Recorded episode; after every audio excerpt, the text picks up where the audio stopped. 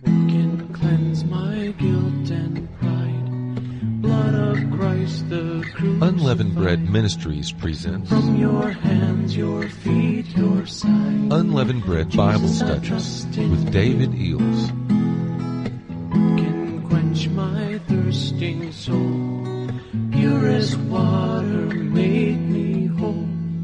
Let your streams of mercy flow. Oh, Jesus, I trust in you. Greetings, saints. Many blessings to you. Thank you for joining us today for the Unleavened Bread Bible Study. Thank you, Father, so much for your goodness to your people. Thank you for the rebuilding of the kingdom. We know, Lord, that your judgments are righteous and that it'll cause a great revival. So we, we put our trust in you, O Lord, in Jesus' name. Amen. Okay, this is going to be Great Earthquakes and Tsunamis, number three. And I'm going to start with a prophecy given to Miss Sophie, May 28th, 2018, called Judgment on the House of God. Yep, that's where it has to begin, right? My daughter, my child, write these words down for me. The time has come now for judgment on the house of God. As I sit on my heavenly throne and look down, I see all the things being done in secret. You men on pulpits and stages, you call yourselves pastors and preachers, yet I did not send you. Some of you have even read warnings that I have given, yet you have not turned from your ways. Mammon is what you refuse to give up for truth. You comfort your followers with a false gospel, compromising my word and fleecing the flock.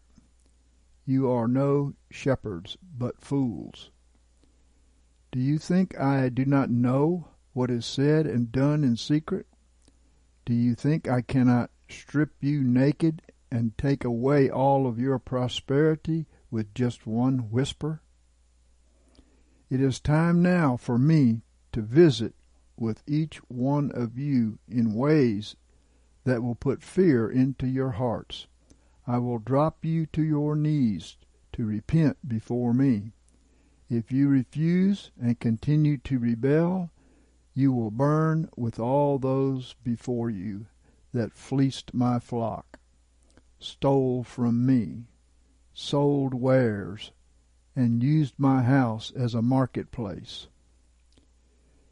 You lukewarm, mammon loving wolves have lived deliciously over the years as my poor got poorer, and as the orphan received no help from you, and as the homeless was forgotten. Instead, you bought fancy homes, cars, taking care of yourselves and your family, while the stranger visited your den and gave their last dime to you. My house was to be a house of prayer, not a house of entertainment, selling books, CDs, trinkets. Wolves, you are not mine. You work for your father, the devil, the master of lies. You are the Pharisees of the modern era, teaching doctrines of devils, imparting spirits from the underworld into my children, telling them it is my Holy Spirit. Liars, thieves, adulterers is all you are. Are you ready for my visit? I will catch you unaware. Many of you will perish very soon. Some of you started off well with me, but you too have sold your souls to the papacy. I believe this means uh, as the mother of the harlot churches, right? Because that's what they turned out to be. Continuing. Pastors, preachers, evangelicals following after the false prophet, following his laws and not those that I had ordained from the beginning of time, the beginning of creation. There are very, very few that are still with me, very, very few that have never compromised to appease the masses. These I will protect if they are walking in my will, as well as staying in my will in their personal lives. This is not the time to walk off your posts or be swayed in a different direction. Stay close to me, as I am the way and will lead you. I will be with you, instructing you. Feed my sheep and stay in me. To my children, those who go to these dens of thieves and give your hard earned earnings to, get out now. If you continue following them, you'll end up forfeiting salvation by staying in your lukewarm apathy. If you believe the lies of these men and women who have fleeced you for years, then you too will be thrown into the depths of hell and fire.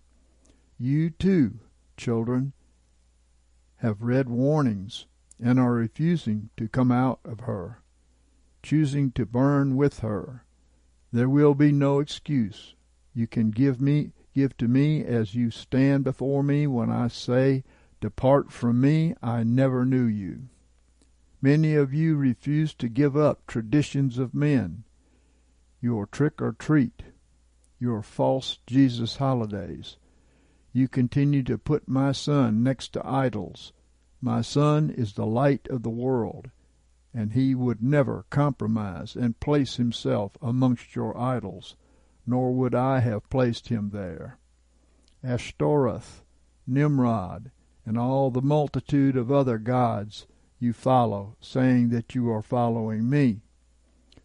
Children, these are not of me, nor have they ever been of me. These are all man made traditions that my children are not to follow.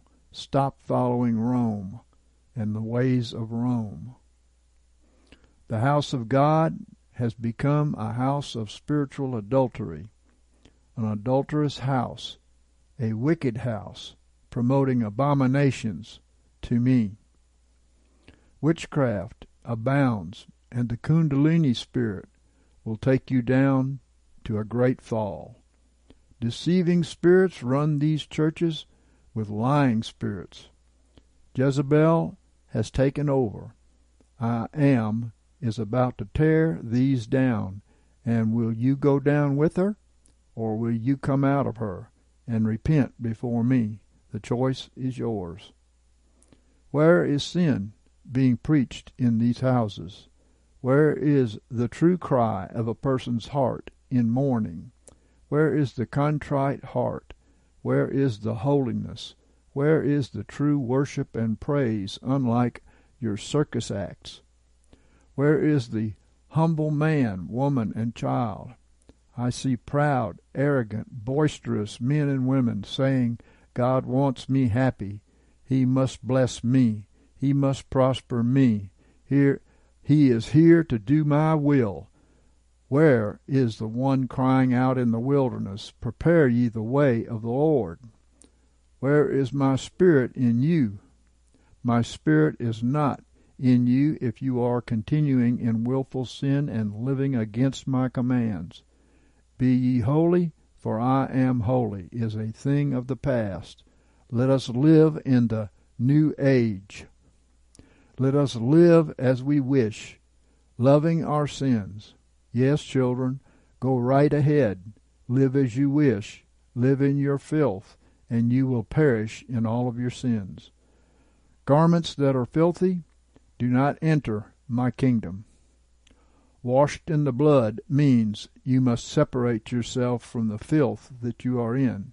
Yes, you are filthy before my eyes, yet you think that you are clean. You must be continually washed by my blood. Only your past sins have been forgiven you. I am the God of Abraham, Isaac, and Jacob that sanctifies you. This is a daily walk. You have made it a one time event. Those who walk with me know this difficult road. They are not lazy.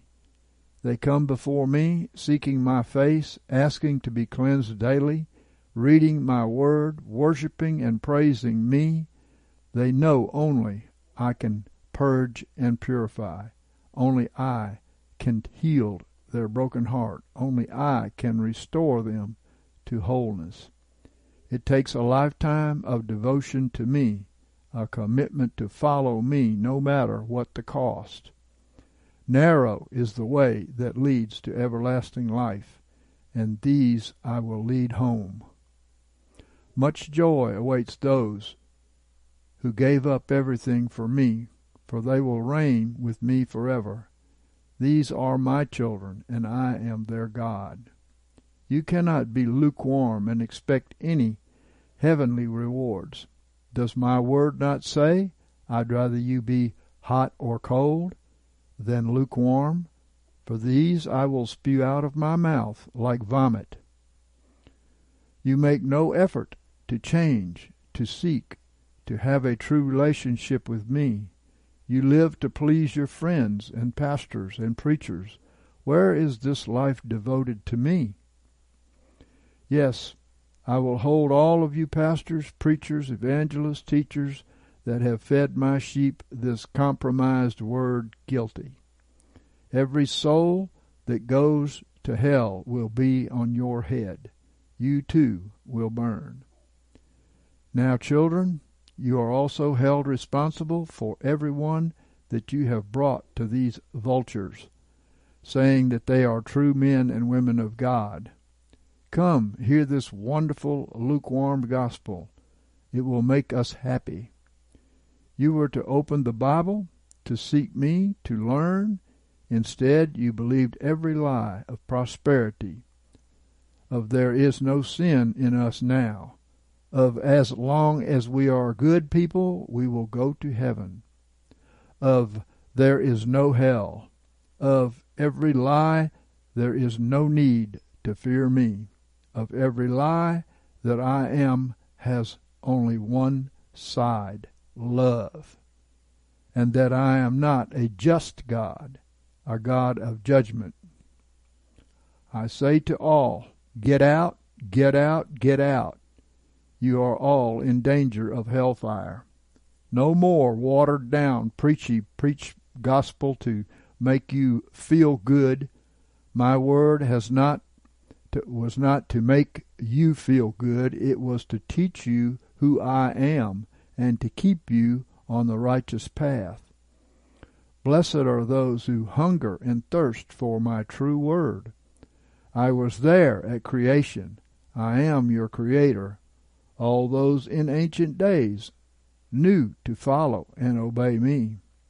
Those that decided later to go their own way perished and burn to this day.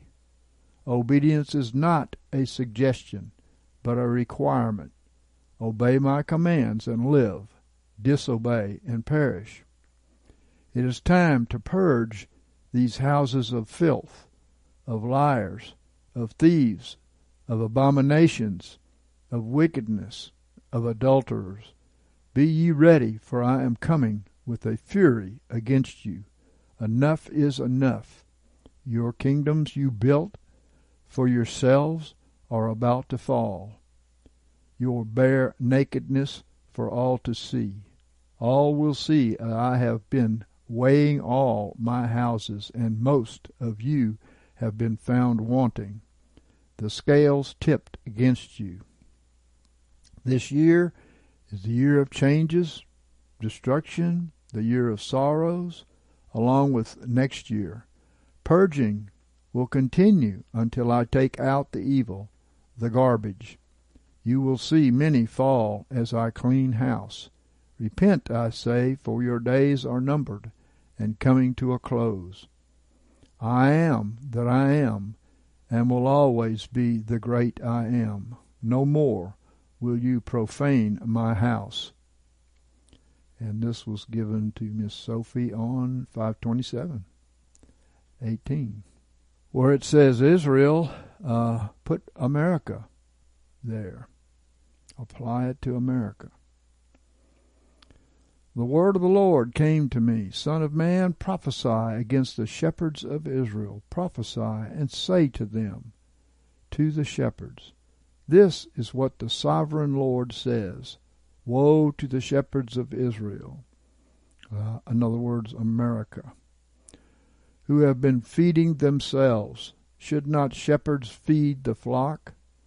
You eat the fat, you clothe yourselves with the wool, you slaughter the choice animals, but you do not feed the sheep. You have not strengthened the weak, healed the sick, bandaged the injured, brought back the strays, or sought the lost, but with force and harshness you have ruled over them. They were scattered because they had no shepherd, and they became food for every wild beast. My sheep wandered over all the mountains, and on every high hill my sheep were scattered over the entire face of the earth, with no one looking or searching for them. Therefore, you shepherds, hear the word of the Lord. As sure as I live, declares the sovereign Lord, my sheep have become prey and have become food for all the wild beasts. There was no shepherd, and my shepherds did not search for my flock, but fed themselves and did not feed my sheep. Therefore, you shepherds, hear the word of the Lord. This is what the sovereign Lord says Look, I am against the shepherds, and I will demand my sheep from their hand.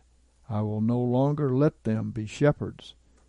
The shepherds will not feed themselves any more, and I will rescue my sheep from their mouth, so that they will no longer be food for them. Matthew 7:15 through 18. Beware of false prophets, which come to you in sheep's clothing but inwardly they are ravening wolves. You shall know them by their fruits. Do men gather grapes of thorns, or figs of thistles? Even so, every good tree brings forth good fruit, but a corrupt tree bringeth forth evil fruit. A good tree cannot bring forth evil fruit, neither can a corrupt tree bring forth good fruit. Matthew 21 and 13. And said unto them, It is written, My house shall be called the house of prayer, but you have made it a den of thieves. Jude 1 22 and 23. And on some have compassion, making a difference, and others save with fear, pulling them out of the fire, hating even the garment spotted by the flesh. 2 Corinthians 6, 16 through 18. And what agreement hath the temple of God with idols? For you are the temple of the living God, as God has said, I will dwell in them, and walk in them, and I will be their God, and they shall be my people. Wherefore come out from among them, and be ye separate, saith the Lord, and touch not the unclean thing and I will receive you. And I will be a father unto you, and you shall be uh, my sons and daughters, says the Lord Almighty. In Revelation 18 and 4, And I heard another voice from heaven saying, Come out of her, my people, that you be not partakers of her sins, and that you receive not of her plagues. 1 John 2 and 3, Hereby we know that we know him if we keep his commandments. John 5 and 10 If you keep my commandments, you shall abide in my love, even as I have kept my Father's commandments and abide in his love. Proverbs 7 1 through 3 My son, keep my words and treasure my commandments within you. Keep my commandments and live and my teaching as the apple of your eye. Bind them on your fingers and write them on the tablet of your heart. Well, amen. Judgment must begin at the house of God, and so it will. So I want to share this revelation with uh, uh, my thoughts. It's um, called Kicking the Can Dream. It was given to Dana Coverstone on February the 23rd, 2024. When I had this dream, it had a sense of finality. Well, let me say that the wilderness tribulation is about to start because of these judgments. It is a sense of finality. This dream lasted over a two month time period, and the pieces were not always necessarily in sequence, but they fit together during the week of February the 11th. Hmm. I was walking down the road where I grew up as a kid. I walked off my porch and I grabbed a steel can, which was like a vegetable can, and it appeared to be a spinach can from the 1960s because it had a paper wrapper around it. It wasn't glued or painted on. It reminded me of an old 60s style can, and it had a picture of spinach on it. Well, the cartoon character Popeye, the sailor man, ate spinach from a can like this, making his naturally skinny body beef up with huge muscles, making him strong to fight the bullies. And uh, if we Christians would eat the food of the Word, which is healthy for eternal life, we would bear the fruit of Christ. So I started walking down the road in the town where I grew up in Jason, Indiana, on South Meridian Street. From where I lived, I could see a mile and two tenths up the road at night and see the spotlight the stoplight. I'm walking towards that stoplight, kicking the can down the road. Over the distance that I was kicking the can, I was getting older. Well, kicking the can down the road represents putting off things that we should do today into the future. That's an old saying, kicking the can down the road. I was probably about eight or nine years old in the beginning, walking down the road. As I walked, I was growing and getting older. I was getting older and grayer and losing hair. Well, we're running out of time to partake of the spinach of the world, of the word, excuse me. Uh, you can't save up uh, the manna for another day, as we know. It uh, breeds worms, and you just don't get it. You've missed it. You missed your chance. They had to take a day's manna every day, right? Okay. I kicked the can down the road as far as I could, and I reached the end of the road. I was standing facing an obvious drop off there was nowhere further I could go, and there was like a cliff, and I could see the other side. In other words, time is up. Make your choice to become a disciple of Christ or else. There's judgment just ahead. Now the man that I see in my dreams was standing with his back towards me. I suspect this is Jesus. And he turned and faced me, and he gently tapped his shepherd's staff onto the right side of his head. And then he pointed at me. In other words, pay attention. Judgment is coming. Get on the right side in your mind and repent. Next, I was in my car about to cross the Cumberland River on Highway 90 here in Burkesville, Kentucky. As I cleared the bridge and headed into town, I saw this swarm of what appeared to be locusts. Well, the northern army of Joel, too, was likened to a cloud of locusts devouring the crops that represented God's apostate people. This happened until they reached the righteous bride, Jerusalem. That's where they were fasting, and the uh, that's where the bride and the groom were revealed.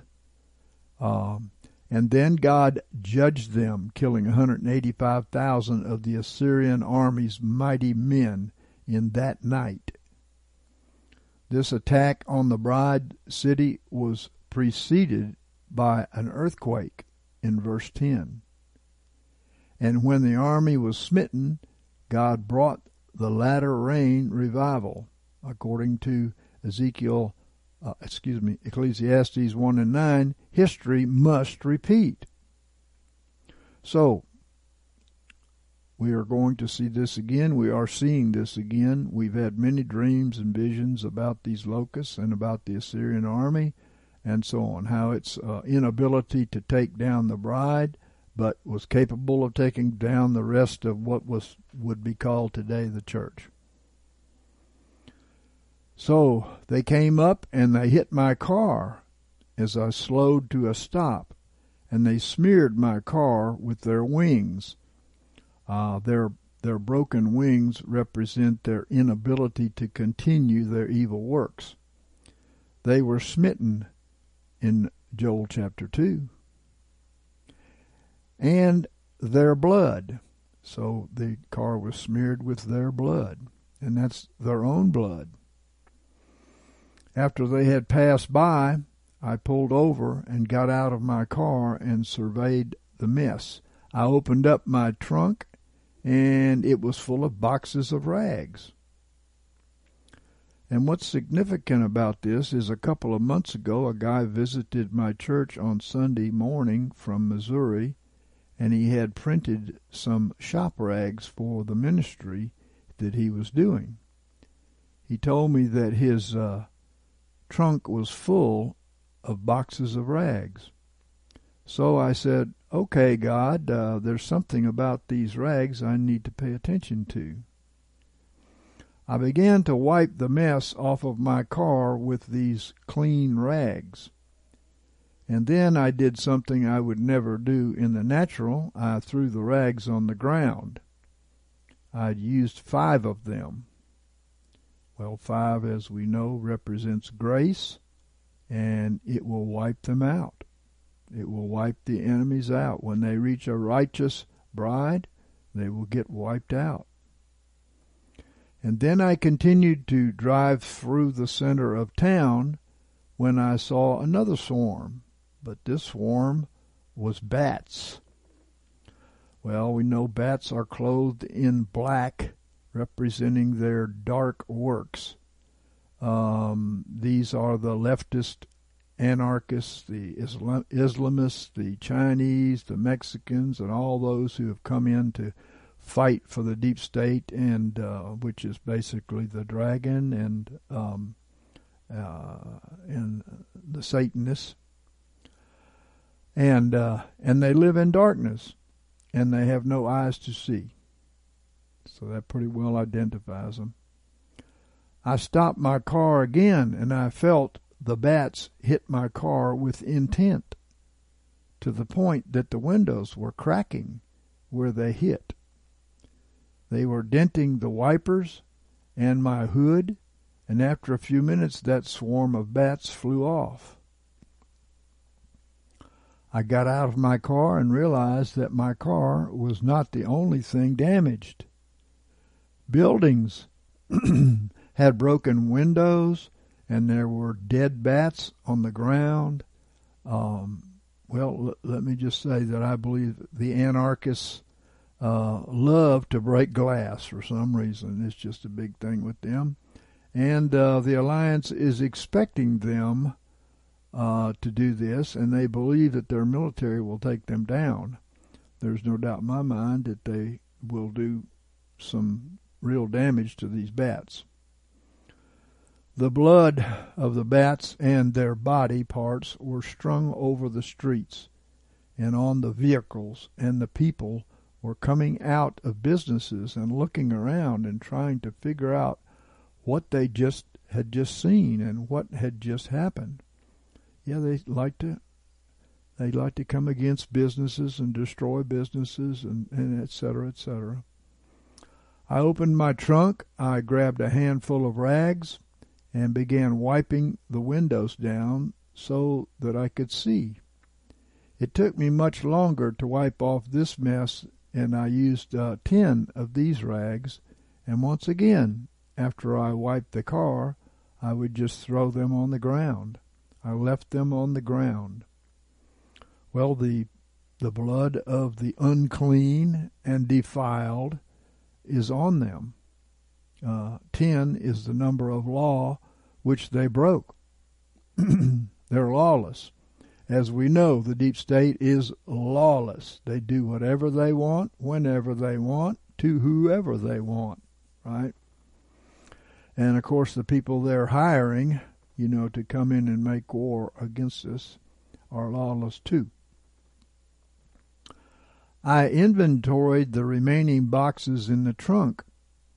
I was making note of it so if anything else happens, I've got rags, and it seems that there were at least a hundred rags left in my trunk. I think a 100% here probably represents the fullness of the ability to wipe them out. Uh, I got back into the car and headed down the road. I approached the stoplight, just like here at Brooksville. It was red, and I stopped.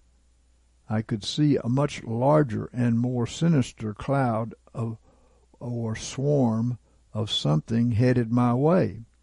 It covered the entire sky, and it was headed towards me at a high rate of speed. I turned my car around quickly.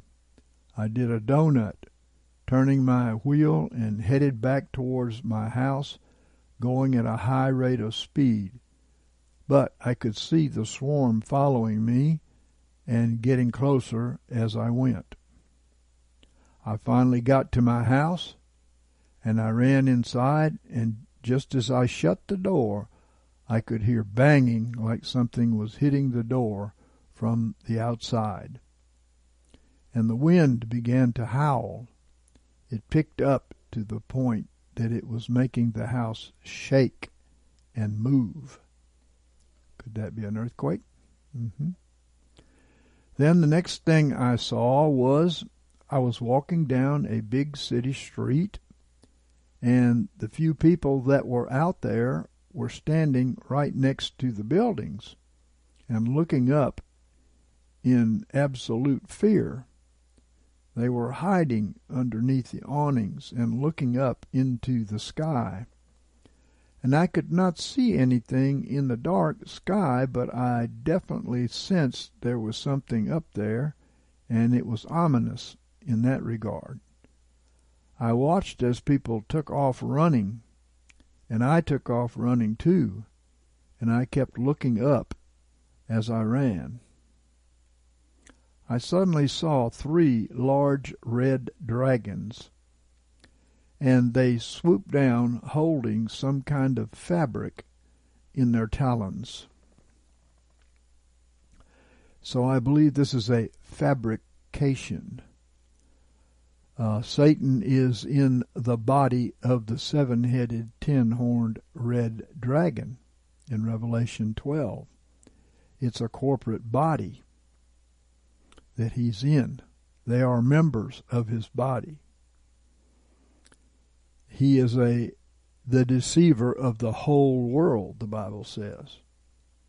The three sects of them are part of the corporate body of deceivers in the mainstream media. All three of them approached the people who were running, and they threw the fabric over them.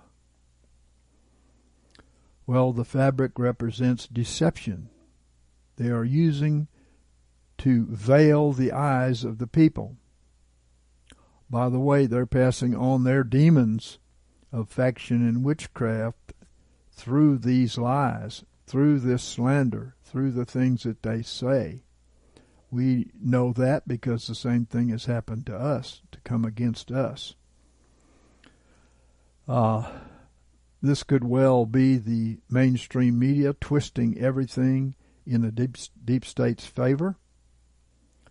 2 Corinthians 4 3 and 4 says, And even if our gospel is veiled, it is veiled in them that perish, in whom the God of this world hath blinded the minds of the unbelieving, that the light of the gospel of the glory of Christ, who is the image of God, should not dawn upon them. So, all three dragons by themselves were throwing fabric on these people and onto me. It looked like the fabric was alive. It had energy and it was moving. Well, it's demonic. Slander is demonic. The slanderer will I destroy, the Lord says, and he has. And when they dropped the fabric on these people, it seemed to tie them to the ground. And I watched as about ten more people were tied to the ground the same way. Well, the people are being bound by the Satanist lies through the mainstream media and falling under the curse on this world through the loss of faith and unbelief. They became earthly and have no heavenly power through their fear. And then looking up, I saw that there were more red dragons huddled together in the skies as if literally uh, they were conversing. Well, in the skies, I believe, is talking about the airwaves, right? The, the media's Operation Mockingbird gives them total agreement because they are ruled by the CIA. They flapped their wings rapidly and aggressively, and one was directing their attention to the earth.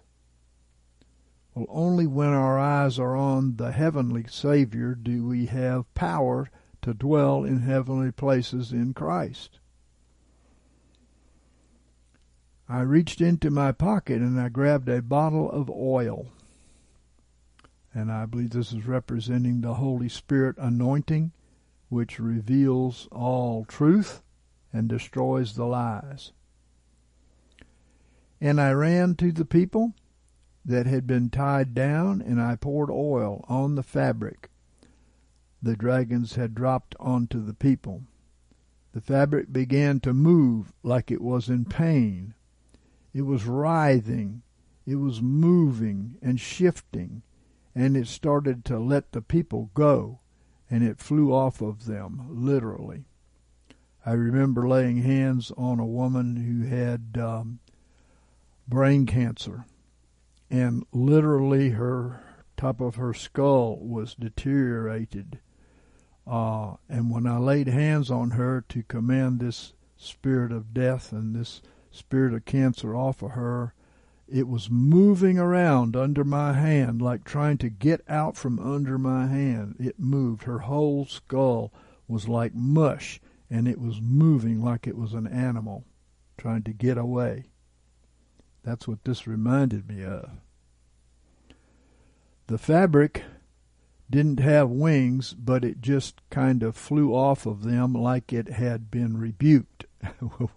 well, you rebuke demons, don't you? and they do leave when you have faith, right? So, being set free from bondage is what this probably represents uh, to demon spirits that use fear and anxiety and all the garbage that the mainstream media throws at you to pervert your your thinking and to let demons have authority over you. And then I ran from person to person, pouring the oil on the people who were still held down. The anointing of the Holy Spirit Gospels will set the captives free. We have the oil. we have to use it. The dragons in the sky all screamed. They hissed mercilessly, and then they headed back to the area. The people scattered. They ran and opened doors into some of the buildings, and people were breaking windows to get into businesses to stay safe from these dragons. At this point, though, the dragons turned into military style aircraft. Well, who does who controls the mainstream media and who controls the leftist military? Yes. And I saw them fly, one over the west coast, one over the midwest, and one flew over the east coast. This is the exact places where the fault lines are going to let go because they've been prepared to let go by the deep state. All three dragons dropped what appeared to be missiles.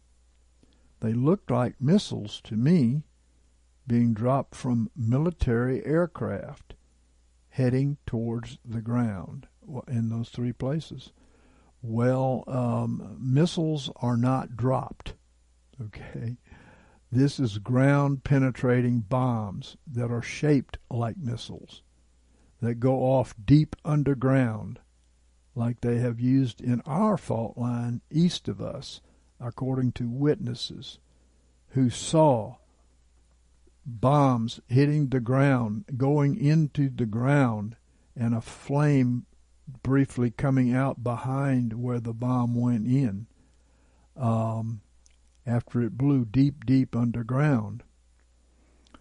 Uh, and they saw them going down the fault line where we knew the fault line was, and two people were standing on the mountain watching the whole story as they came back later with helicopters, probably GPS, to see how much movement they got in the fault line. Mm-hmm. Yep. So they've been preparing the faults to go. The deep state dragons military have prepared the domino effect of earthquakes in fault zones in these three exact places. And we just shared in this series, but uh, I doubt Dana knew of these revelations. So his revelation fits very well there. They landed with a hard impact and a boom but they did not explode in the places where they were dropped. In other words, they didn't explode above the ground because they explode deep underground to move the faults. So it was almost like an impact tremor. There you go. From when these things hit the ground, and it was harsh and it was firm. Well, these harsh tremors will literally tear the country apart. They, he said, went on to say they did not explode, in other words, above ground, but the boom was heard. Uh huh. So that's exactly what was seen, you know, east of us on a fault line, east of our valley here. And then I saw crops begin to die in the Midwest, and I saw farmland for sale at less than a hundred dollars per acre. Well, I believe this is some, some points to some success by the alliance here, and by Trump and the people with him. Bill Gates, or his actor, uh, bought up this farmland to starve the people but I believe his ill gotten gain will be given back by executive orders. We'll see. But it has to go back into the hands of the farmers. And I'm sure there is a plan to do that. I saw people leaving their homes in the West with suitcases in hand, and they were walking towards retail businesses like Walmart stores or box stores. Well, guess what? they are closing Walmart stores in record numbers now. Wonder if they're getting prepared. Uh, these stores had been converted into apartments. In other words, people displaced from their homes for different reasons of this invasion. Um, and the apartments were not very large at all. The people were being served food bags when they walked in, and they were given directions where to go. And after the thousands of people were in these buildings, an alarm sounded and an electric fence came up from the ground and it surrounded the facility. So this is another FEMA trap to depopulate during martial law. So stay home and pray and trust in God. That's the warning here. The one stark thing that stands out that I saw in the dream was that the security and the leaders were all on the outside of the facility, and now they were heavily armed, and they had not been as they had not been that way when the people were going into the building. In other words, they wanted them to feel safe, and then suddenly they sprung the trap. So on the East Coast, I saw a museum, and it was a museum of fiat currency from around the world. That's highlighting that the dollar was gone, he said. Well, it is a digital currency that is taking over, and a new dollar backed by gold and precious metals is on the way, and in some places already stationed. Um, Wall Street was totally empty, and the starting bell which is always hit that triggered when the markets open, looked like it was part of a statue. But it really was more like on a pole. The bell was on this pole and it was up high enough that no one was ever going to be able to reach the bell at the top to hit it. In other words, there will be no stock market. The stock market will be over. But this uh, square where this bell was on top of that pole or statue was littered with trash, and there were people sleeping on the streets. Burn barrels were keeping people warm, and they were burning boxes of American flags. So the the God and Country movement suffered a setback uh, anyway, people will turn against the God and country folks with the help of the mainstream media. So they think they're going to take them completely down, but I got a feeling that it isn't going to happen completely. They were throwing uh, those boxes into the fire and they were shaking their fists in the air. In other words, angry at God, which justifies his actions against them, right? They were also thanking the dragons for exposing the true nature of America. So a lot of people obviously were taken down by the mainstream media, just as we read earlier, um, and and taken into the the demonic stage, uh, which we have known about for years. When people uh, listen to slander, it imparts demons of faction and witchcraft into them. We saw this happening in the political world, and we knew exactly what it was because we are experienced with these. And I saw the dragons were flying over their respective areas the West, the Midwest, and the East. There it is. And they were watching closely just like those people were with the helicopters, looking closely to see what they had done, you know. And as we have seen, they are expecting those earthquakes in those exact areas to depopulate and distract from their evils. Then I was back at the end of the road uh, with the man standing right next to the cliff.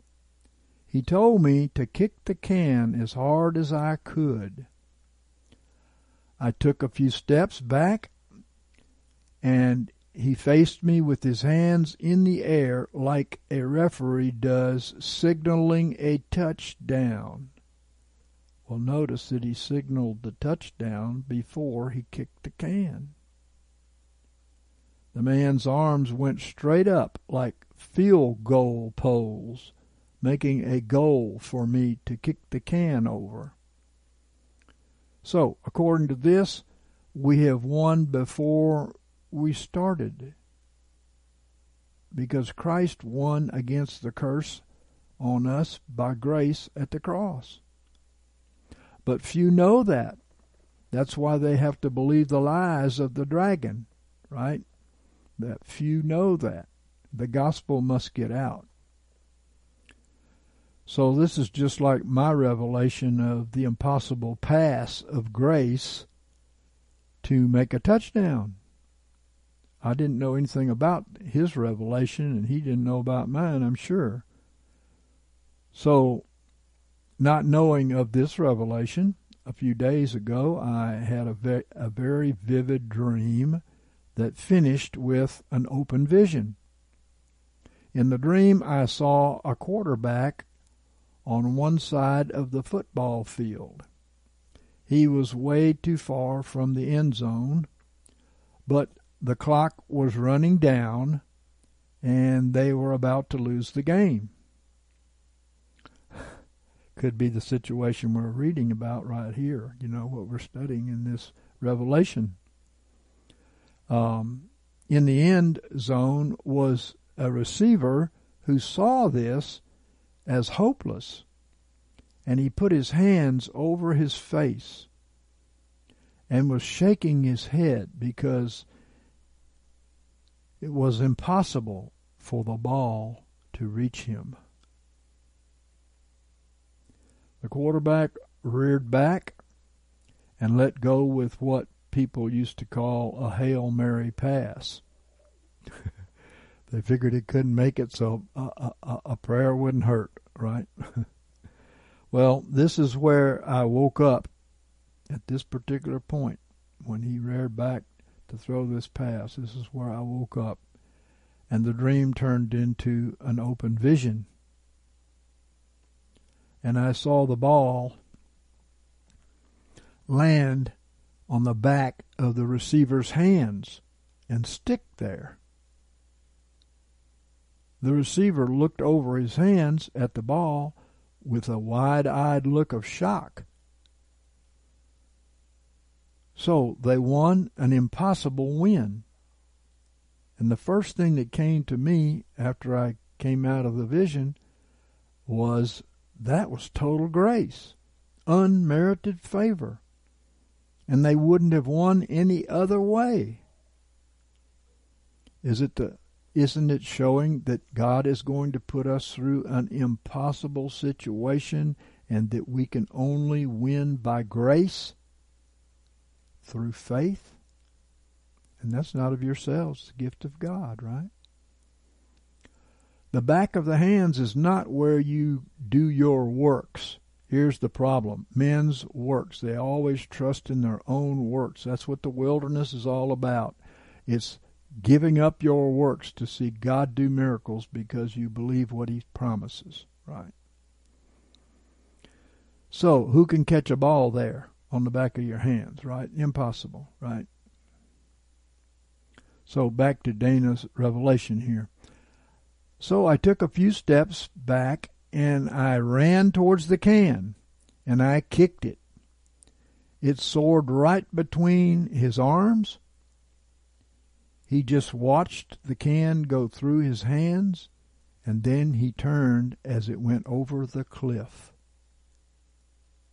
Uh oh. Is grace lost?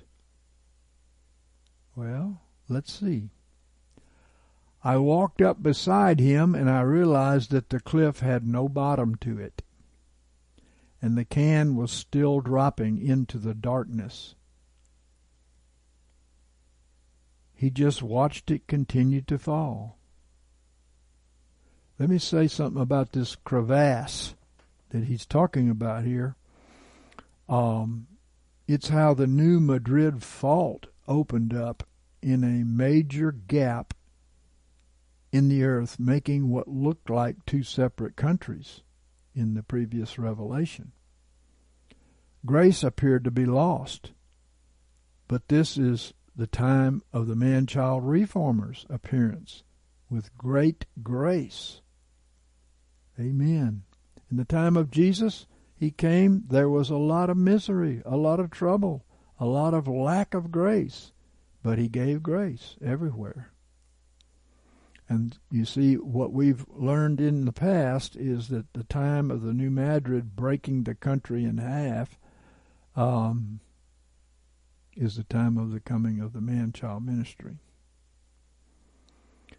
And then he spoke, and he said this The world is at the end of the road as they know it, and the reality they deny, which is the true gospel, is going to hit the bottom hard and shock those that don't know.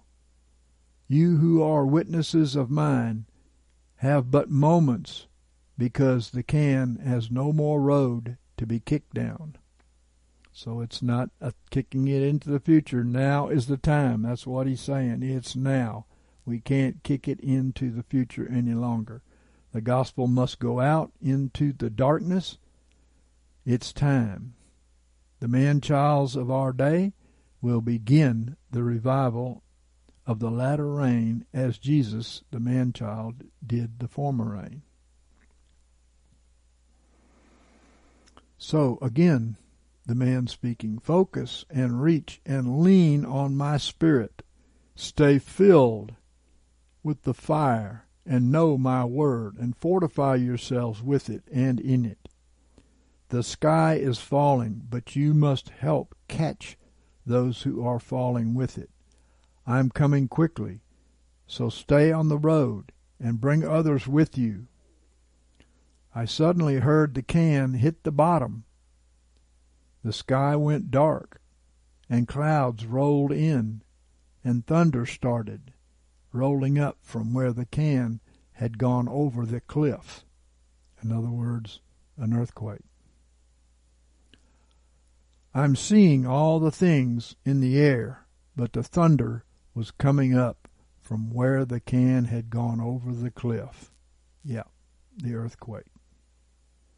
So this crevasse is like the one in uh, the earthquake made at the New Madrid. And then a huge lightning strike revealed the landscape with fields of harvest. Okay, fields of harvest is a pretty good subject here because that's what it's going to bring. But the lightning strike is interesting too because that seems to be something that was in history. This huge lightning strike could come from the flyby of Planet X. A major cause of the quakes is Planet X, so it's not unusual to find it here showing up again. So after the judgments, the greatest harvest of souls will come when the man child ministry is anointed. Jesus started the harvest in his day, and uh, the man child will start it in this day. Jesus started the um, revival in his day, and the man child's going to start it in this day. And this this great trouble, this great troubling time is what's going to cause people to know they need God. And I saw parked tractors and parked combines, and I yelled out that I need some help over here because those fields of harvest weren't going to be taken care of with parked tractors and combines. Yeah, well, there isn't much of a harvest out there, and they designed it that way in the physical because they wanted to kill off people. But the harvest that's going to come is the most important harvest. It's the harvest of souls. And I yelled out, I need some help over here. And I saw people one by one begin to come And that's when I woke up. Well, when Jesus, the man child, came, the revival harvest began, and so it will be this time. He woke up, and many others need to wake up.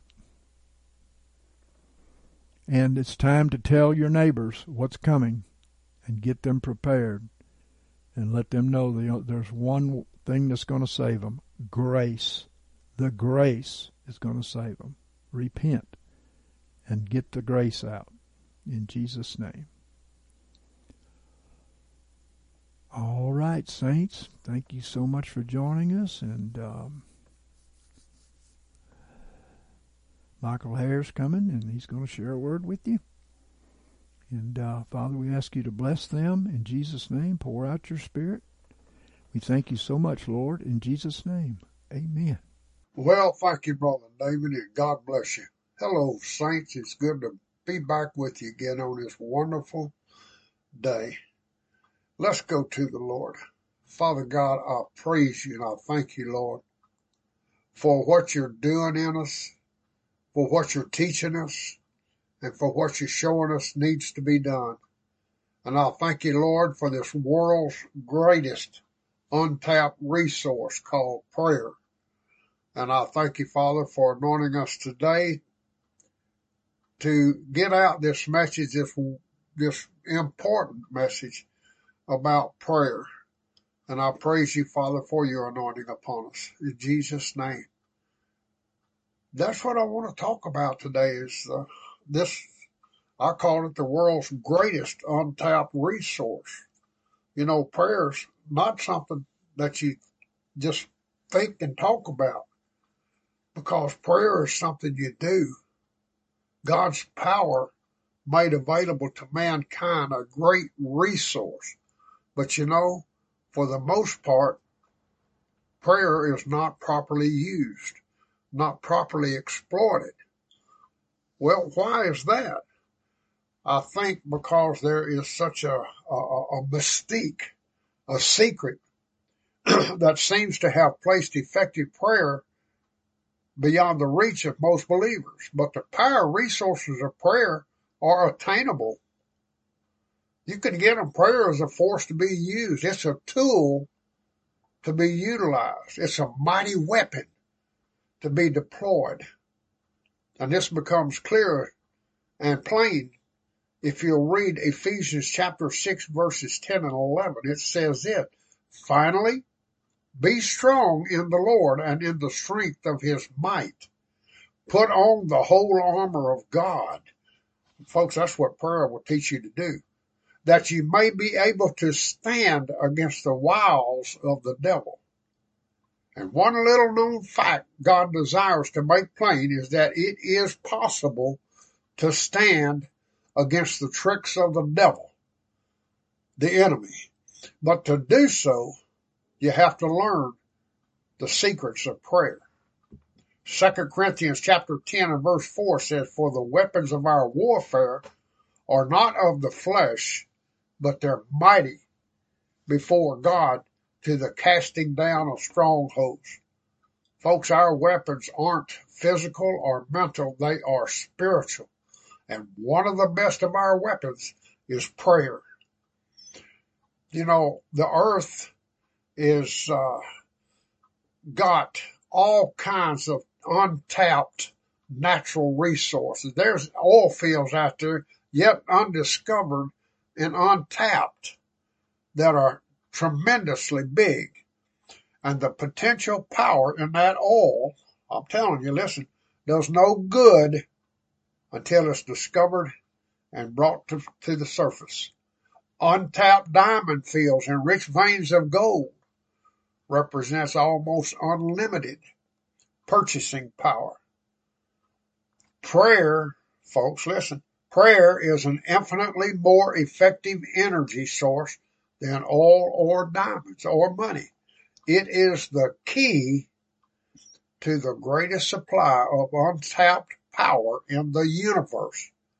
But for the most part, that resource of strength and power is not being used. One uh, on, more than one occasion, Jesus' disciples witnessed a demonstration of prayer power. Look at Acts chapter 4 and verse 31. And when they, that's the disciples, had prayed, the place was shaken, wherein they were gathered together, and they were all filled with the Holy Spirit. And they spake the word of God with boldness. Now here's the conditions. The believers assembled together. They were all together and prayed. They all prayed. Here's the results of what happened. The place was shaken. They were filled with the power of the Holy Spirit. Then they spoke the word of God, not with any kind of backwardness nor fear, but with great boldness.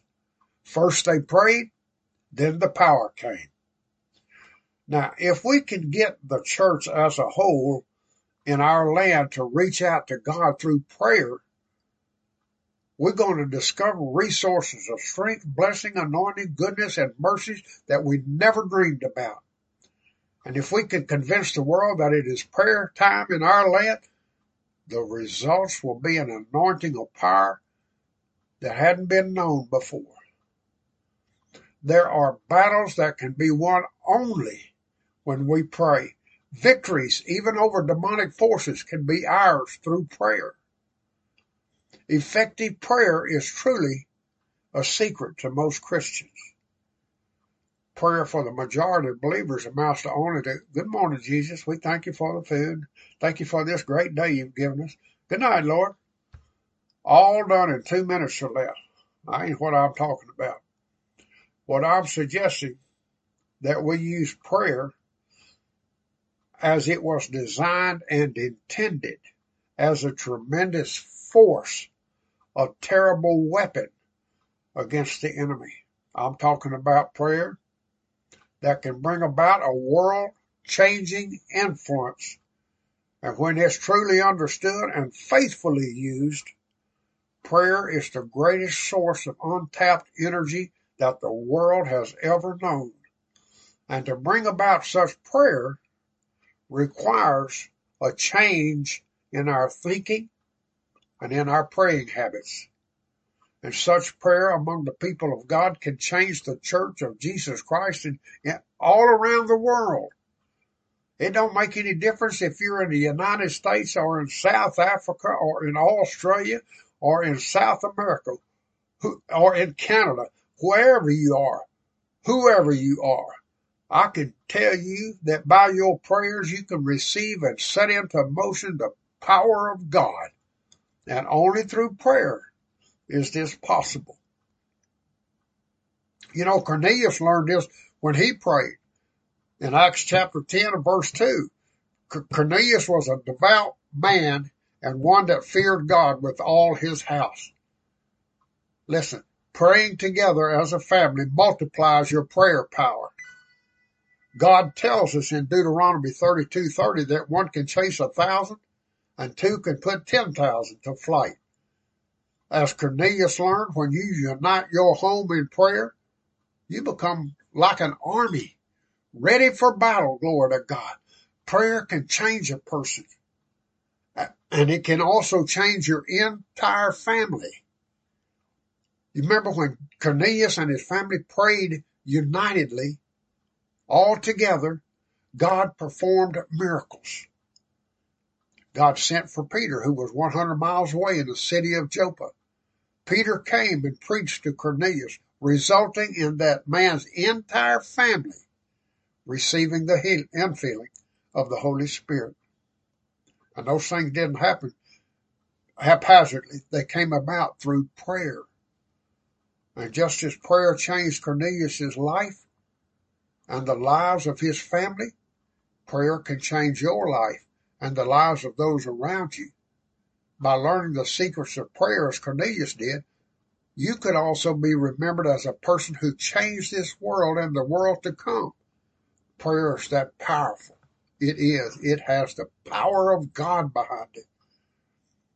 You can help others by your prayers. The apostle Paul spoke of this dimension of prayer in 2 Corinthians 1 and 11.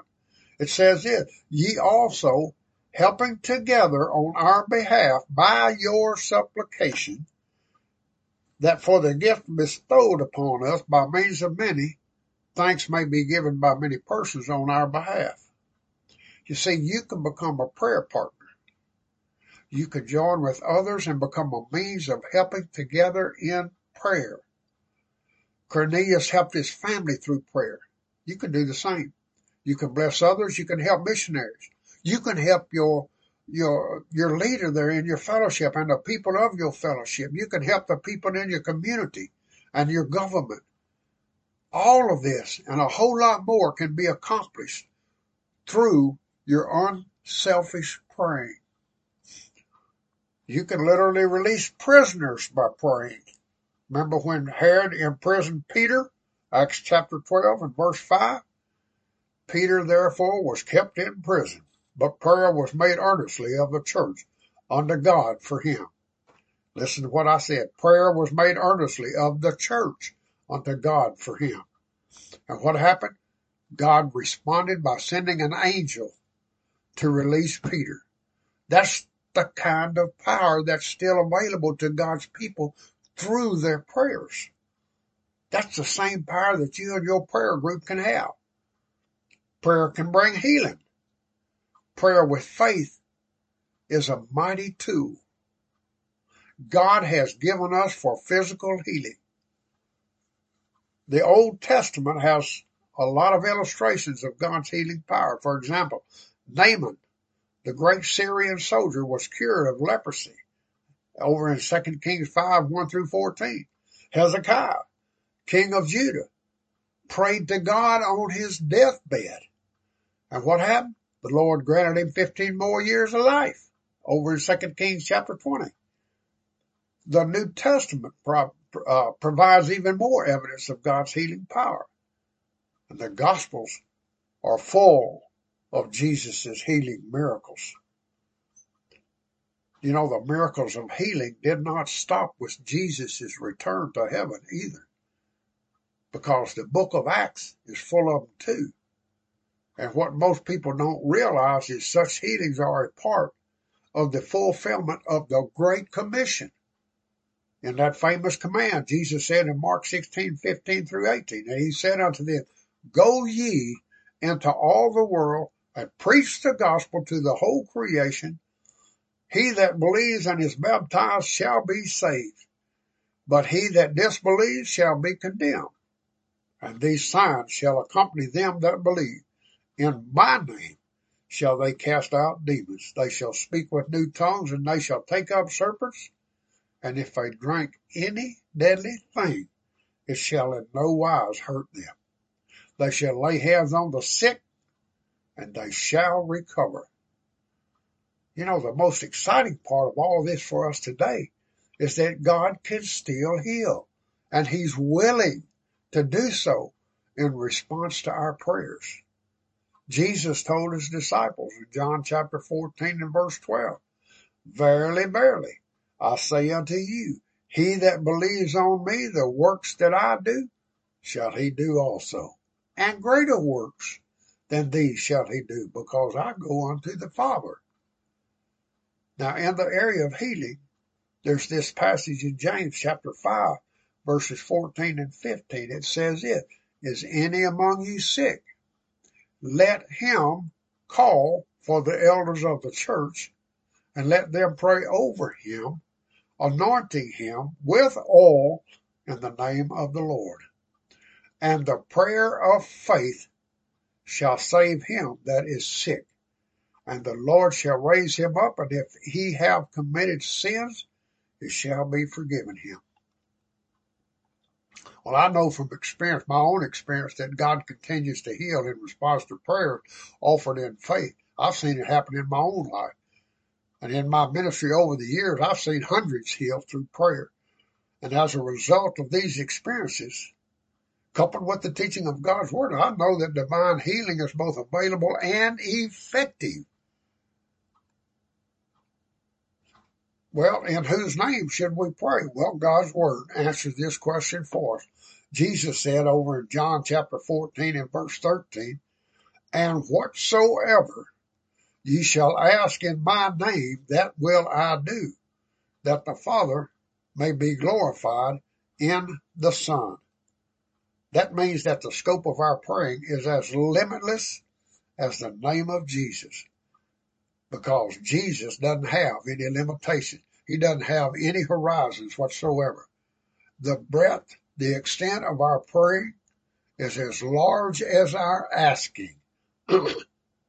God expects us to reach out to the farthest horizons we can imagine and to use all the strength and all the power that he has made available to us, all of it in Jesus' name.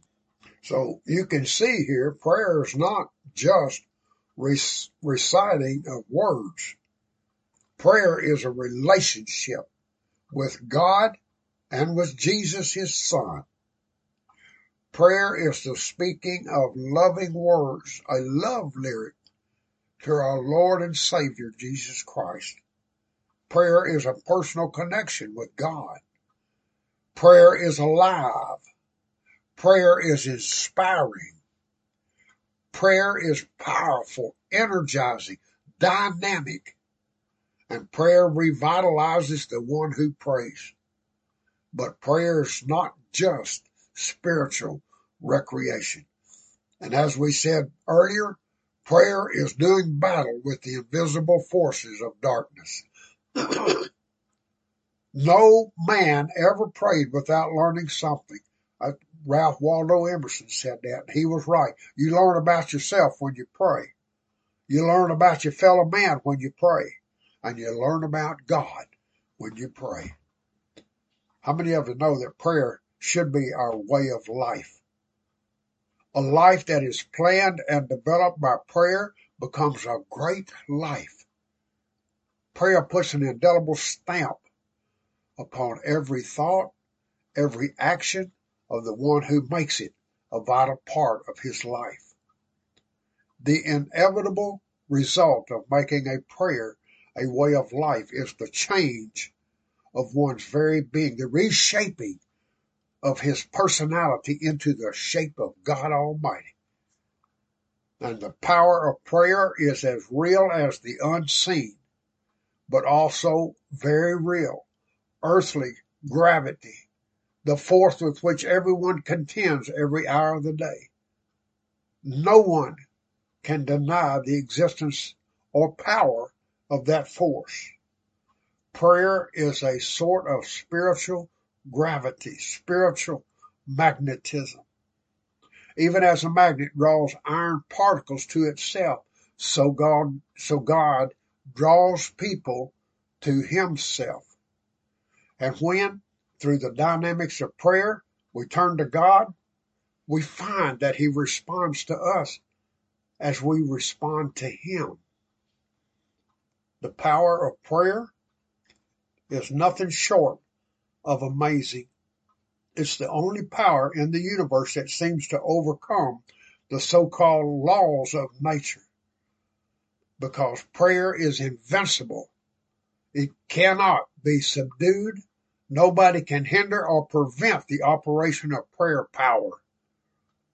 Rulers of great nations have had their laws and decrees defied and altered by prayer the evil leaders in Babylonian inf- that influenced King Darius to defy the power of prayer by casting Daniel into the lion's den over in Daniel chapter 6 verses 10 through 23.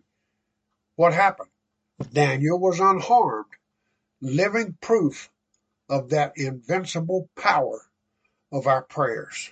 In Esther chapter 7 and verse 10, wicked Haman learned too late that the invincible power of prayer will take you down. His clever manipulation served only to hang him on his own gallows, the one he built for his enemy.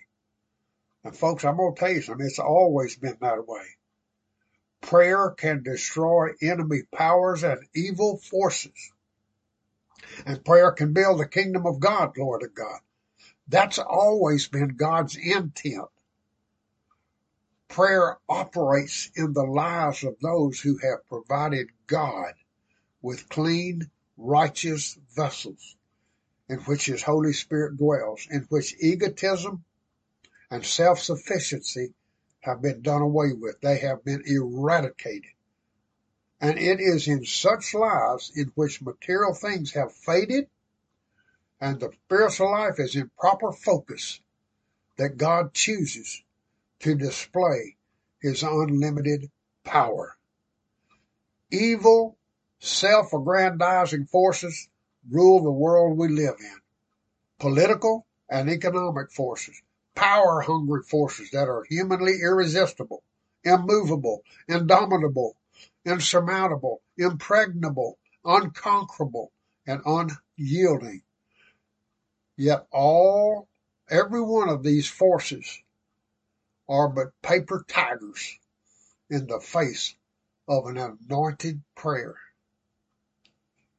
Before World War II, France believed this Maginot Line invincible. What happened? Germany proved it wrong by just going around the ends of it. Germany believed this in its blitzkrieg uh, manner of warfare was invincible. Yet it was to learn that its best would succumb to a superior force. Our enemy believes himself to be invincible. The devil does. Yet when you and I discover the secrets of and appropriate the inestimable superior powers of prayer, the truly invincible whole armor of God, in Ephesians chapter 6 and 13, the defensive and offensive glories of prayer, we will move into prayer against the enemies of God, the enemies of righteousness, with an assurance, with a joyous abandon, and with an effectiveness we have never known. And when faced with such divine power, all earthly powers are subject to defeat. All earthly powers. Don't make any difference whether it's political, economic, or military. They're all subject to the power of prayer. And prayer has no equal. The power of prayer does not change. It stands when all other powers fail. When systems, world systems change, ideologies change, balances of world power changes, balances of economics change. But the power of prayer that is available to us, the power that streams from the Almighty God, the maker of heaven and earth, will never fail. It cannot be defeated. And my friend, the secrets of prayer can be yours too. And when you discover them, they will fill you with living energy. You will indeed be able to mount up with wings like eagles and not faint, as it talks about in Isaiah 40 verse 31. Jesus in Luke 18 and 1, he said this, and he spake a parable unto them to the end that they ought always to pray and not to faint. In this scripture here, Jesus exhorted the people to pray, no matter what the need, no matter what the problem was, no matter what the sorrow was. He advised them to persevere until the answer came. Jesus himself advocated prayer. But what did he mean? Well, when all is said and done, what is prayer? What does that word prayer mean? And if we are to understand the secrets of prayer, we have to first understand what prayer is. The prayer Prayer is the turning of the human soul to the living God. Now I want you to think about that for a moment. David declares Psalms 25 verse 1. Unto thee, O Lord, do I lift up my soul. And in its initial aspects, prayer is the turning of the human personality, the human mind, upward toward God. There might be times of prayer when the lips don't utter a thing. Prayer can be an inward thought, and that depends on the circumstances. This reaching out to God might amount to a painful wrenching of the heart, an inarticulate moan or groan. And God will accept any or all of these as prayer. When one truly prays, he doesn't lift up his heart to saints, to denominations, or to people, but to the Almighty God. Prayer is the turning of the immortal spirit of man toward the mighty creator of the universe. So prayer then is communion with God. Psalm 65 and 2. O thou that hearest prayer, unto thee shall all flesh come. Prayer is a communing between your spirit and the great spirit of the universe, which is the living God. Adam communed with God, Genesis 3 and 8, in the cool of the day over in the Garden of Eden. The two of them communicated with each other. Now, fellowship is another word for communing or communication. When you are in fellowship with another person, you're keeping those lines of communication open. So prayer is relating to and communing with God. When you are in a position to commune with God, you don't fear Him. You don't approach Him to accuse Him, but to love Him through fellowship with Him. This communion, this communication, this fellowship with God is prayer.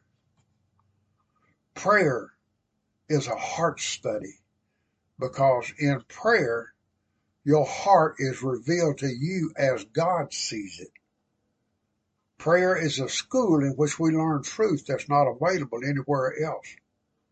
When I don't have the answer to a problem or an issue which are, which comes up, instead of wasting a lot of time about worrying or, or thinking about it, I pray. And as I pray, God reveals to me the decision or the answer to the situation that I need. Often God reveals himself to me as I pray. How many of you uh, have said something to somebody about a matter and you might think that what you said was all right, but as you pray, the Lord might come back to you. You spoke a little harshly to him. Your voice carried an edge to it because you were too upset inside and it showed. You ought to go back and ask forgiveness of that person. And if God doesn't reveal that incident to me, I might not do anything about it. But when God showed me my heart, my attitude, I could go immediately and, and ask that person's forgiveness. It could be your wife, it could be your best friend, it could be anybody. Now, prayer is an intensive desire to see something happen or come to pass. It may be a desire that God has placed within you. That's what the Word of God tells us, Romans 8 26. And in like manner, the Spirit also helps our infirmity. For we know not how to pray as we ought, but the Spirit Himself makes intercession for us with groanings which cannot be uttered. Man, that's beautiful, isn't it? The Spirit, God's own Spirit, the Holy Spirit, is interceding for us, for me, for you, for all of us. And if you're looking for the will of God, you can find it in prayer, even when you may not be able to find it in thought. But by the intensive desire of the Spirit within you, reaching up to the mighty Spirit of God, His will can be made plain to you. You know, uh, all the ships and all the airplanes, they carry compasses. And that's a, a, a real vital piece of navigational equipment for both of them. And among their several functions, compasses enable pilots and navigators to know their direction of travel and to pinpoint their exact position at any time. Now, prayer is to the Christian what a compass is to a navigator. Prayer will pinpoint our spiritual integrity and show us our weaknesses. Prayer will clarify our positional relationship with God. Even as a compass points the navigator to the North Pole, prayer always points us to our Heavenly Father. And prayer is the most powerful force in the universe. And when a Christian begins to realize the importance, the wonder, the excitement, and the effectiveness of prayer, he will no more divest himself of his regular daily prayer than a navigator would set out on a flight or a trip without his compass. Prayer is working with God. And through the divine medium of prayer, we can reach right out of our human element to God Himself. And this truth is implicit in the prophet Isaiah's words in uh, Isaiah 59 and 16. And he saw that there was no man and wondered that there was no intercessor. Therefore his own arm brought salvation unto him and his righteousness it upheld him. God was seeking an intercessor to pray. God's still seeking intercessors, men and women, as well as youth, who will commit themselves to intercessory prayer. That means that you and I are prospects for this critically important work of God, the work of interceding for God's people. And it's real exciting to realize that you and I can actually share in the work God is doing in our world. Uh, listen, if you are elderly and you can't get out much, you can still be an integral part of God's kingdom by accepting this opportunity, you can proudly say, I am God's personal assistant. I assist God through my prayers. And the prophet spoke of God's cries in Isaiah 63 and 5. And I looked, and there was none to help. And I wondered that there was none to uphold. Therefore, my own arm brought salvation unto me, and my wrath it upheld me. God sought men to uphold, to stand for him, to stand with him, to be intercessors. But there was no one to uphold. Not only do you and I need prayer in our own behalf, but we have an obligation to pray for God's work in the world. And that is to pray in His behalf. You and I are God's hands. We are His voice. We are His witnesses. We are his intercessors. So when we pray, we're working with God. Ezekiel chapter 22 and verse 30 says, And I sought for a man among them that should build up the wall and stand in the gap for me for the land that I should not destroy it, but I found none. Here again, God needed somebody to stand in the gap, somebody to pray. But apparently he sought in vain. There was nobody to labor with him. And I know something how he felt. There have been times in my life when I was faced with some gigantic thing to perform, something that was greater than I could handle or I even knew about, and I looked around for somebody to stand with me, beside me. But sometimes there seemed to be nobody, nobody at all. And at such times, I felt like I was standing alone against a whole battalion of enemy soldiers. That position should never come to a Christian. God tells us to pray for one another. When we help a brother in prayer, we help God's cause because we are standing with God against the enemy of our souls. So join with me in telling God, Lord, you won't ever have to stand alone again. Glory to God. I'll stand in the gap with you. Praise God forevermore. Well, prayer is divine reverence. And if we're to be effective in our prayer, we have to come before our Father in divine reverence. In today's world, it seems that irreverence is the order of the day. We see, we see this irreverence for our country for the flag of the United States, for our leaders, even for God Himself. And if we are to become mighty in prayer, we can't allow a spirit of irreverence to overtake us. Jesus said over in John chapter 4 and verse 23, But the hour comes, and now is, when the true worshippers shall worship the Father in spirit and truth.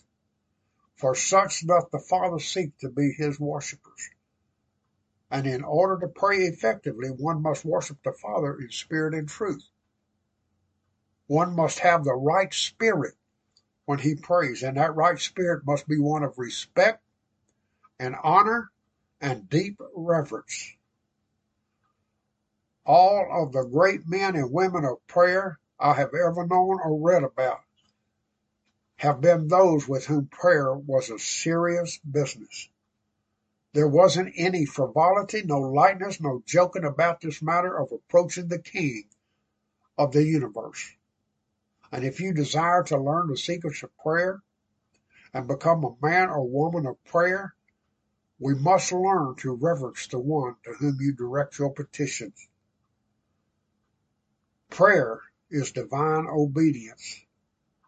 And before you do anything else, pause and ask yourself, do I harbor a spirit of disobedience within me?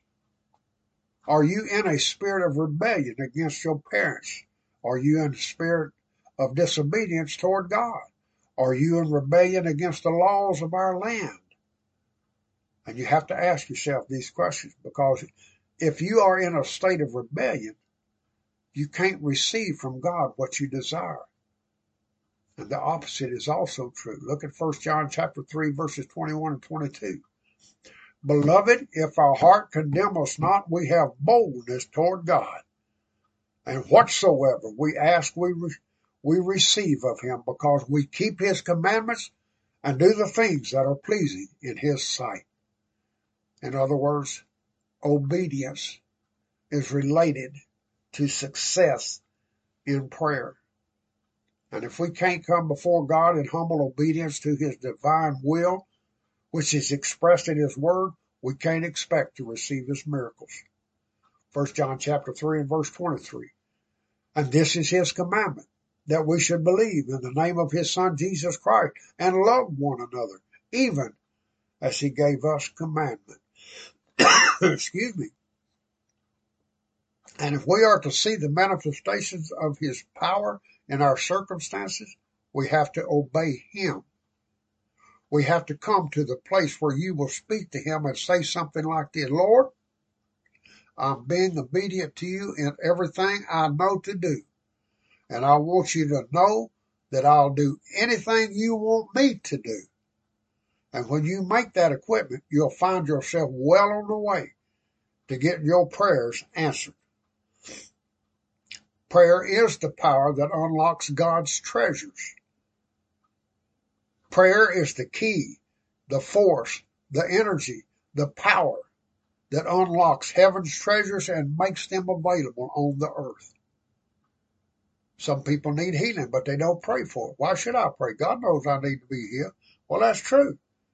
God knows you need to be here, but He has given you the key that will unlock heaven's healing power for you. And that power is prayer. Jesus told us in Matthew chapter 7 and verse 7, ask and it shall be given you. Ask means pray. Need doesn't unlock God's treasures. Prayer does. Faith does. Intercession does. And if you'll come to God with the right spirit, using the right keys, you're going to see God move in your behalf as you've never seen him move before. Glory to God. And prayer is the first step in knowing the Lord Jesus. Romans chapter 10 and verse 13. For whosoever shall call upon the name of the Lord shall be saved.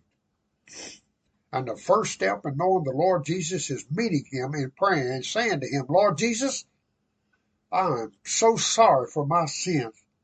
Cleanse me from all unrighteousness and make me a child of the living God. And through that beginning, you get to know Jesus. You get to know God. You open and begin to receive the treasures of heaven. The whole transaction begins and continues through prayer. Prayer is very simple, yet at the same time, it's very complex. Then I want you to know that I have outlined uh, and described a few definitions of prayer, and I want you to understand them and then begin to pray according to God's word, and He'll give you the victory that you want. And the laws that govern prayer, the scriptures make it clear that praying is not just a hit or miss. If a person is going to pray to be heard and to be answered, he has to follow certain guidelines. And Jesus outlined some of those guidelines for us in the Sermon on the Mount, Matthew chapter 6 and verse 9. It says this, After this manner, therefore, pray ye, Our Father who art in heaven, hallowed be thy name. It says, after this manner. Jesus said, then he set up a proper formula, for addressing our Father. And when we recognize that fact and pray in accordance with God's laws and rules concerning prayer, then we'll certainly learn how to pray effectively. The first law is the law of believing. Prayers of doubt and fear will not, indeed cannot, and won't be strong prayers. And that's true because the laws of faith that relate to prayer. Hebrews 11 and 6 says, and without faith, it is impossible to be well pleasing unto him. For he that comes to God must believe that he is and that he is a rewarder of them that seek after him. Well, that law states that you have to believe that God exists as a powerful, sovereign Lord. And this law further states that you must believe that God will answer you and is a rewarder when you pray. And if you can comply with both requirements, then you can pray. Father, I know you are all powerful and I know that you will respond to your children when they call upon you. We have the God who is God of everything. He made the whole earth, the entire universe. And so when we pray to the one who created everything, we know we are focusing our prayers upon the one with the ability to produce the needed results. And we can pray in the confident assurance that he possesses the power to meet any need. And so when we have confidence in him, our prayers to him in Jesus' name aren't going to be in vain. They're going to be answered. When Elijah confronted the 450 false priests of Baal upon Mount Carmel, he proposed a test, didn't he? The priests of Baal were to go out there and prepare an altar of sacrifice, just like Elijah was going to do. Then each one of them was going to pray. Elijah challenged the Baalite priest to call ye on the name of your God, and I will call on the name of the Lord, and the God that answers by fire, let him be God. That's in 1 Kings 18, 24.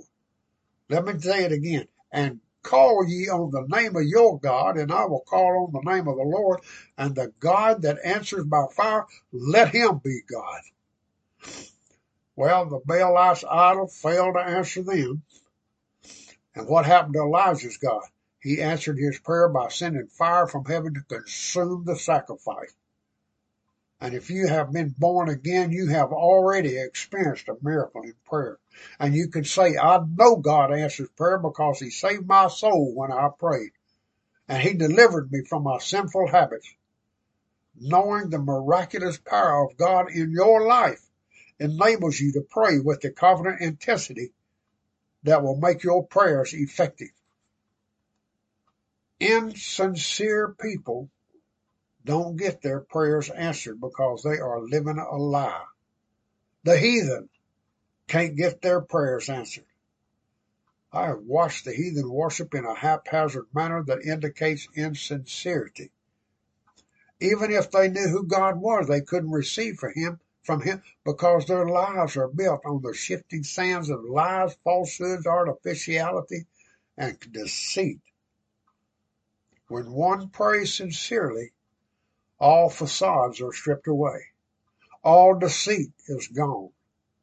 And the heart is laid open before God in total sincerity with an open spirit with all hatred gone. There is no other way to approach our God of love. He loves the whole world And he will forgive the whole world if only it will come to him in sincerity.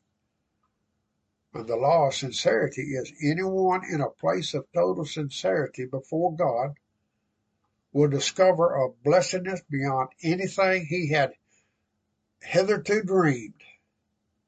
But there is a cost involved.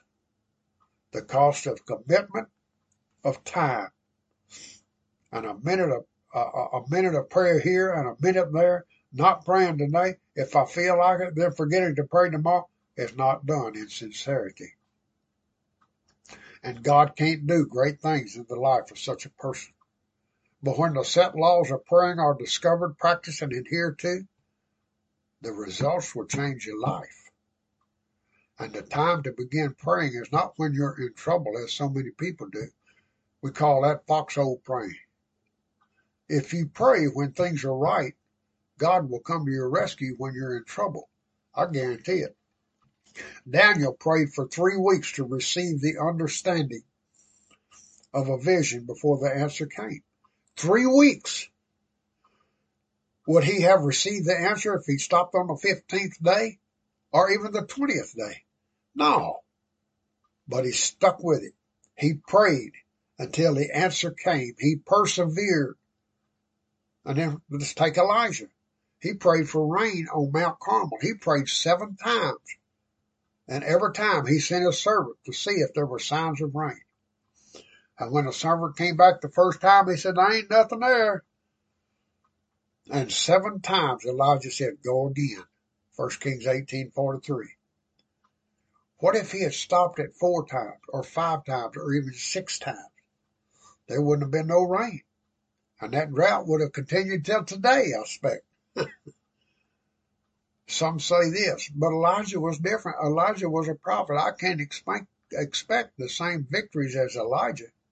Well, what does the Bible say about that? James chapter 5 verses 17 through 18. Elijah was a man of like passions with us and he prayed fervently that it might not rain and it rained not on the earth for three years and six months. And he prayed again and the heavens gave rain and the earth brought forth her fruit. You see, Elijah was a man of flesh and blood, just like you and me. But Elijah knew the law of perseverance, and he held on until the victory came. Total blessed victory. And I'll even venture to say that Elijah may have gotten tired of praying those five, six, or seven times. He probably didn't even feel like praying. Most people pray only when they feel like it. But that ain't the time to pray.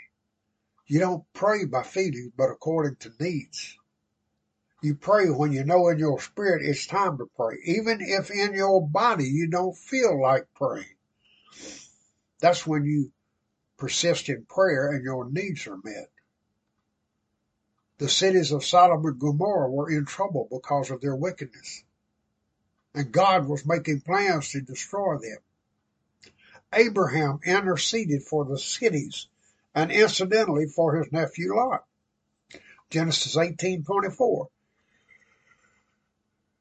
Peradventure there are fifty righteous within the city. Wilt thou consume and not spare the place for the fifty righteous that are therein? And the Lord said, If I find in Sodom fifty righteous within the city, then I will spare all the place for their sake.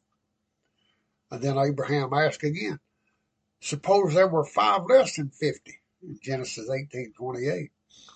God said, "If I find there 45, I will not destroy it." Genesis 18:28.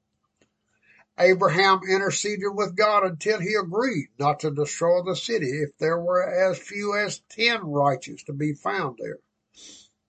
Abraham was persistent in prayer. Have you ever wondered why Abraham stopped with the number 10? Abraham knew that there were ten members in Lot's family, and he thought these ten were righteous. Abraham hadn't followed for the fact that Lot's children had intermarried with the Sodomites and become sinners and mockers of God. And even though Abraham saw by the smoke rising over Sodom the next morning that God had destroyed the city, he realized that it could only have happened because God had not found ten righteous people in the city. Abraham persisted in prayer and God had responded. The law of humility. There are undoubtedly times and places when pride is in order, but not when one prays. Prayer is not going to be effective unless one approaches the Almighty in humility. Too many people pray because they have a need, because they have met with some problem or deficiency in themselves, their family, their community, and their world. And when this realization comes, that person must reach outside of himself to a higher force or greater energy. So he reaches upward to God and says, Father, I need your help. And a self-sufficient person will find it difficult to pray, uh, to pray because he was told by himself and others, I can take care of it myself. I don't need nobody. I don't need God. And I can tell you that person right there is not going to receive anything from God. But there is another kind of pride that prevents answers to prayers, and this is a self-righteous person. Have you ever heard anyone pray, Lord, I have lived for you 40 years. I taught Sunday school in my church. I've been a deacon. I've given a whole bunch of money to this church. And on the basis of his service record, he expects to receive blessings from God. God cannot hear the prayers of pride filled persons. Prayers that are answered come from those who humble themselves before God God says in Second Chronicles seven and fourteen, if my people who are called by my name shall humble themselves and pray, shall humble themselves and pray. Because those who pray in humility are going to receive from God. Jesus said in Matthew chapter five and verse three, Blessed are the poor in spirit, for theirs is the kingdom of heaven. The one who comes to God with praise will receive from God the ones who admit their need for God and His help will receive from Him. And the truly humble are those who turn to God in the good times as well as the bad. Those are the people who touch God's loving heart. And they're the ones who are going to receive from Him. Well, folks, I hope this has blessed you. I hope this turns you to intercessory prayer in a new and better way. And I pray that, Father, in the name of Jesus, that there are many out there today who listens to this that will turn to you and intercede on a daily basis for the people around them, for this ministry, and the ministries of others out there that are doing the work that you've called them to do, Lord. And I thank you for it. And I thank you, Lord, uh, that there will be people who, who do this and I pray, Father God, that you place it in their hearts to start this moment to start praying for the people around them, their families and such. And I thank you for it, Father, that they find a place that they can pray without interruption for the time allotted that they need. And I thank you for it, Father, in Jesus' name. All right, saints, that's all the time we got today. God bless you. We'll see you again next time, God willing Can quench my thirsting soul. Pure as water made me whole. Let your streams of mercy flow. Oh Jesus, I trust in you. Though the mountains fall into the sea, though the rivers rise, I still believe. For your mercy stands and your word is true. Oh Jesus I trust in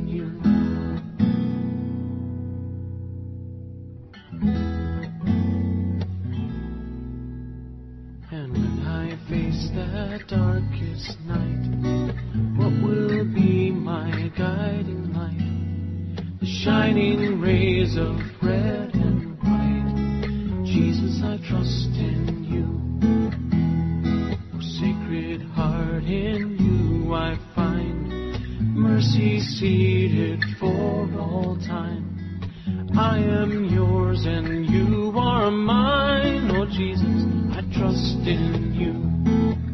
Though the mountains fall into the sea, though the rivers rise, I still believe. For your mercy stands and your word is true. Oh, Jesus, I trust in you. Though the mountains fall into the sea, though the rivers rise, I still believe. Oh, your mercy stands and your word is true. Oh, Jesus, my Lord Jesus.